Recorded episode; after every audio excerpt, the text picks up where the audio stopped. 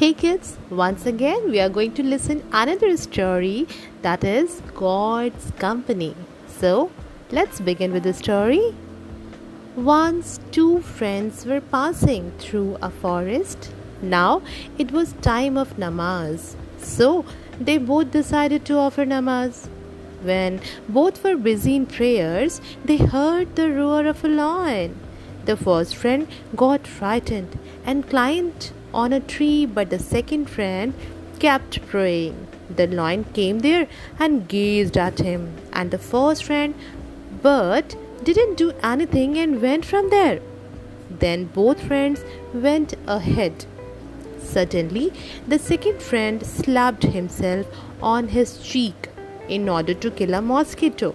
Then the first friend observed that when a lion had come during prayers, he didn't move, but now he got scared of a small mosquito. Then the second friend replied, That time I was with God, and now I am with a person. So, the moral of this story is God's company always makes us fearless. Till then, be fearless and keep listening bedtime stories.